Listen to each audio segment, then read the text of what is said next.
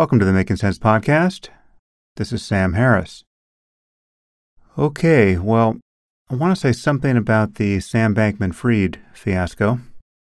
As many of you know, I spoke to Sam once on the podcast. We also put that conversation on the Waking Up app. Uh, we've since removed it from the app because it really no longer belongs there, given what happened. But it's still on the podcast. It's episode 271, so you can find it there if you're interested. I'm not going to give a full account of what Bankman Fried did to destroy his reputation and his wealth and the wealth of many investors and customers. It seems in record time.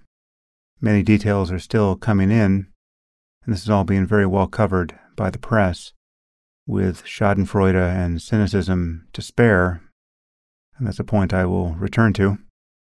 But briefly, Bankman Fried had made tens of billions of dollars trading cryptocurrency, and he had built one of the world's largest crypto exchanges, FTX, along with his own investment entity called Alameda Research.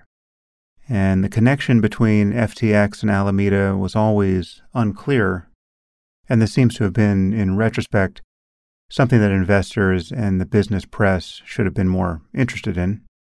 But my interest in Bankman Fried was entirely due to his stated commitment to effective altruism. He appeared to be the world's greatest example of what has been called earning to give in the EA community, which is setting out to make a lot of money for the express purpose of giving most or all of it away. And at the time I interviewed him, everything suggested that he was doing this. In any case, what seems to have happened last week is that concerns over the financial health of FTX and its links to Alameda Research triggered essentially a run on the bank. FTX customers tried to withdraw their assets en masse.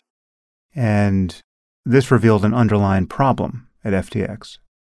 Unfortunately, Bankman Fried appears to have used customer assets that should have been safely stored there to fund risky investments through Alameda in a way that seems objectively shady and unethical. Whether or not it was also illegal I don't think we know. All this happened outside of U.S. jurisdiction, as a majority of crypto trading, in fact, does. So, whatever the legality or illegality, Bankman Fried seems guilty of enormous financial malfeasance. He appears to have lost something like $16 billion in customer assets. And then there were clearly moments where his public comments about the state of the business amounted to lies. These were lies that seemed calculated to reassure investors and customers that everything was fine when everything was really falling apart. Now, I have no idea when all the shady and unethical and probably illegal behavior started. Was he Bernie Madoff from the beginning? Or did he just panic in a financial emergency, thinking that he could use customer funds just this one time and then everything would be okay again? The truth is, I don't even know whether Bernie Madoff was Bernie Madoff from the beginning. I don't know whether he was a legitimate investor who was making his clients a lot of money and then got underwater and then went Ponzi in an attempt to get back to dry land and then found that he never could. Right, that wouldn't be good, obviously. But it's a very different picture than of a man who was an evil liar from the very beginning. You're just a pure sociopath who knew that he would be bankrupting vulnerable people every step along the way. Perhaps we know what's true about Madoff. I just haven't read very deeply about his case. But the point is, I have no idea who Sam Bankman Fried was or is, really. And this morning I went back and listened to the interview I did with him. And even with the benefit of hindsight, I don't detect anything about him that strikes me as insincere. I don't have any retrospective spidey sense that makes that conversation appear suddenly in a new light. Now, maybe I'm just a bad judge of character. That is totally possible. I've had people much closer to me than Sam Bankman Fried, who I've never met and only spoken to twice, once being on that podcast. I've had people much closer to me, people I've worked with, and people who are actual friends behave in very strange ways that have totally surprised me. And some of these people have large public platforms and have done things in recent years that I consider quite harmful. I've commented about some of them, and I've held my tongue about others. And frankly, I'm still uncertain about the ethics here.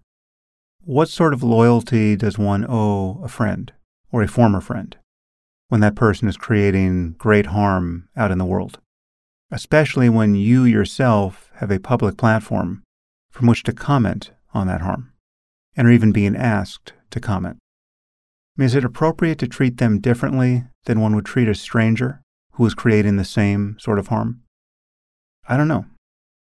You can probably guess some of the names here, but COVID alone has caused several of my friends and former friends to say and do some spectacularly stupid things.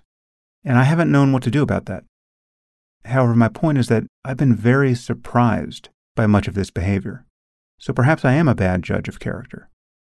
However, in the case of Sam Bankman Fried, I had no prior exposure to him. That podcast conversation was the first time I ever spoke to him. He was simply someone who had been ripped from the pages of Forbes magazine and promoted by the most prominent people in the effective altruist community. And I had no reason to suspect that he was doing anything shady behind closed doors. And it appears that many of the executives at FTX didn't know what he was doing.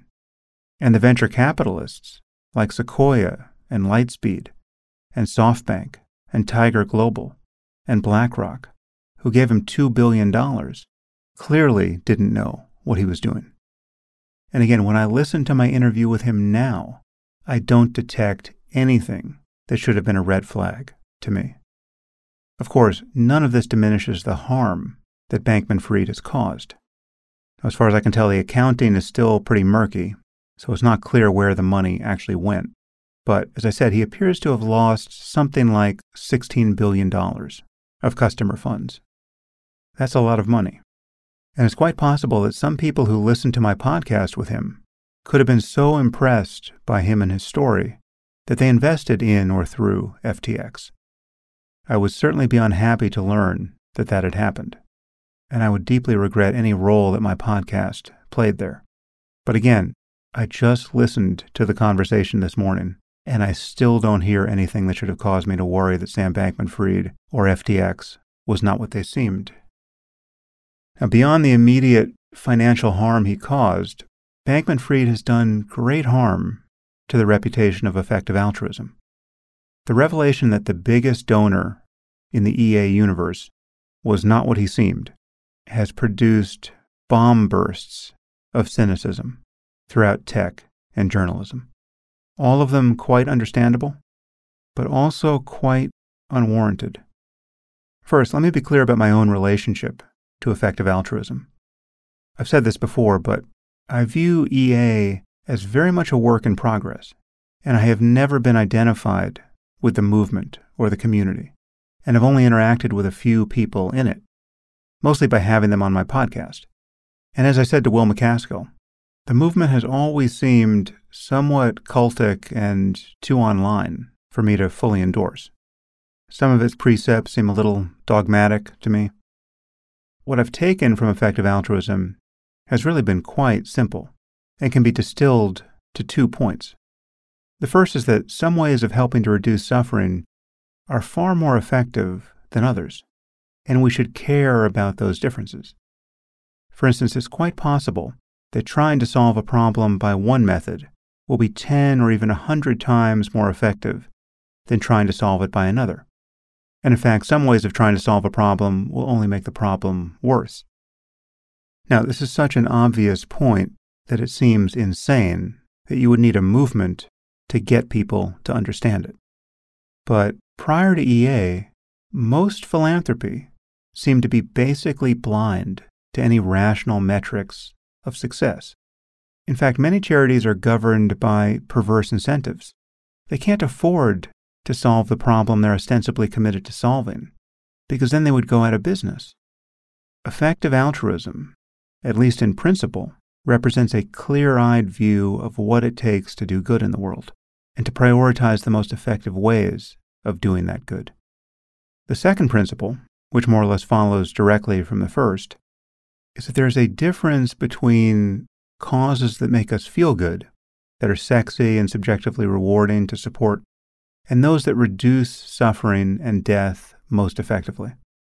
As I've discussed many times on the podcast, we are easily moved by a compelling story, particularly one with a single sympathetic protagonist, and we tend not to be moved at all by statistics.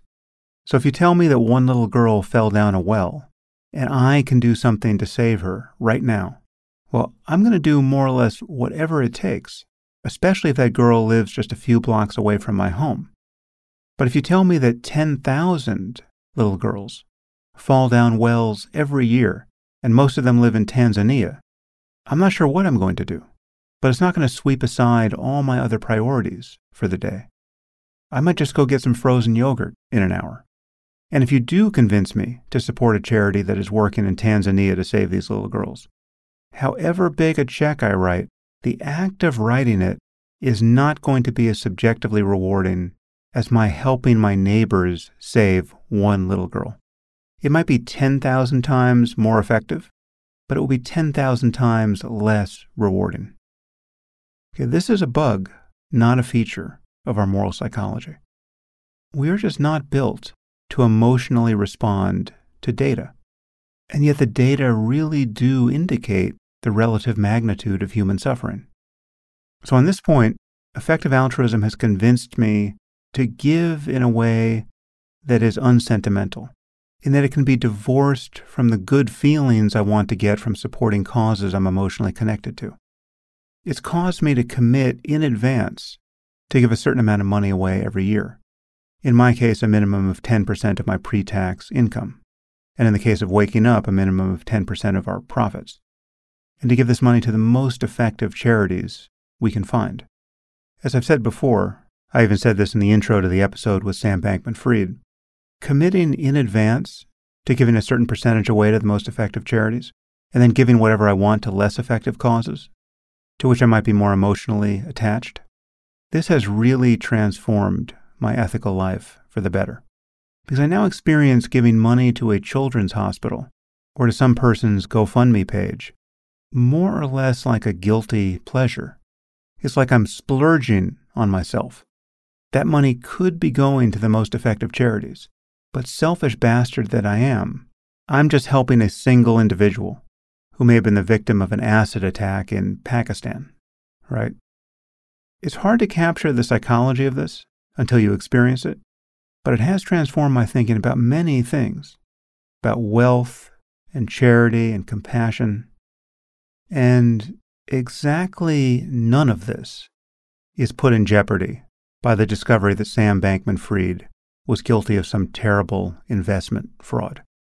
Again, I'm still not sure what happened with him, whether he was exactly what he seemed, but then freaked out in the midst of an emergency and started lying and stealing in an attempt to get out of it, or whether he's a pure con man.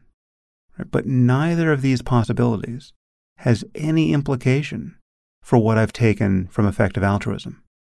And the same would be true if there were unhappy revelations yet to come from other prominent people in the EA community. This would be very depressing, but it would have no effect on how my thinking about ethics has changed for the better. Here's an analogy that might make this a little clearer.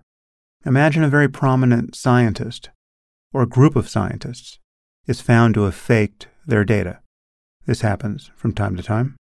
Imagine that the scientist in question has been so influential and the fraud was sustained for so long that a Nobel Prize now has to be rescinded and an entire department at Harvard shuttered. Would this say anything about the legitimacy of science itself? Of course not. However, I'm now seeing a lot of people respond to the Bankman Fried debacle as though it reveals that the very idea of effective altruism was always a sham. It's as if people are concluding that no one is ever sincere in their attempts to help others, or that there are no better and worse ways of doing good in the world, certainly not where charity is concerned. It's all just virtue signaling and reputation laundering and sanctimony and lies. There appear to be many very selfish people who didn't much like hearing about someone giving most or all of his wealth away who now feel totally vindicated in their selfishness. They seem to be thinking all those effective altruists were just pretending to be better than me, and they're not. They're actually worse, right? Because they can't be honest about their selfishness and hypocrisy. Over here in the real world, we're just all in it for ourselves. And that's fine, because that's all that's possible. Anyway, this is all just morbid and obtuse. Just as you can know that science is a legitimate enterprise because you can actually do science, you can know that effective altruism is legitimate because you can actually do it for the right reasons. As damaging as fraud can be in both domains, no case of fraud can put either domain in question. I mean, fraud has no logical relationship to either enterprise. Scientific frauds are not science, they're frauds, and the corrective to them is real science. Ethical frauds are not ethics, they're frauds. The corrective to them is real ethical behavior. The other crazy thing I'm seeing is that people are linking Bankman Fried's behavior to the ethical philosophy of utilitarianism, as though belief in this philosophy was bound to produce such behavior. And everything I've heard said or seen written about this is pretty confused. I'm sure I'll talk more about this on future podcasts because it's important to get straight. But the short point I'll make here is that, in my view, the claim that utilitarianism or more properly, consequentialism, is bad amounts to a claim that it has bad consequences of some sort. But of course, if these consequences are worth caring about, they can be included in any fuller picture of consequentialism. My point, and I made this at length in my book, The Moral Landscape, which remains the most misunderstood book I've ever written. My point is that everyone really is some form of consequentialist, even if they think they're not. You just have to listen to them talk long enough, and they start telling you about the consequences they really care about. Deontology, for instance, a version like Kant's categorical imperative, or virtue ethics, right? I think these positions entail covert claims about the consequences of certain ways of thinking or acting or being in the world. Anyway, I'll speak more about that at some point, but suffice it to say that if Sam Bankman Fried stole his customers' money and gambled it away, whatever rationale he may have had in his head, it would have been very easy to argue that this was wrong from the point of view of consequentialism. Just look at the consequences. They're disastrous. They're disastrous for him and for his investors and customers and for anyone in his life who cares about him. I mean, just think about the consequences for his parents. His parents are both Stanford law professors. Now, assuming that neither had any idea what he was up to, and so they're not at all culpable for what happened. And who knows, they might actually have been involved. I, I know nothing about them, but I suspect not. Imagine how their lives changed last week. They have spent the last decade being congratulated, I suspect endlessly, for having produced such a marvelous and marvelously successful son. I mean, can you imagine? He got a degree in physics from MIT and then went on to make $30 billion for the purpose of giving it all away to charity, and then expanded his influence into politics and among celebrities so that he could do even more good ultimately. He's hanging with Bill Clinton and Tony Blair and Tom Brady and Gisele but rather than being just a starfucker or an ordinary rich guy, he is laser focused on making money to solve the world's most pressing problems. Can you imagine how proud his parents were? And now their son is the next Elizabeth Holmes? Or worse? I mean, you just have to consider the lives of these two people, and this is a fucking Greek tragedy. But of course, the harm has spread much further than that. Anyway, those are my thoughts at the moment. I will definitely speak more about these issues on future podcasts. And I'd be happy to hear suggestions for anyone who I might speak with who could take the conversation in new directions. Thanks for listening.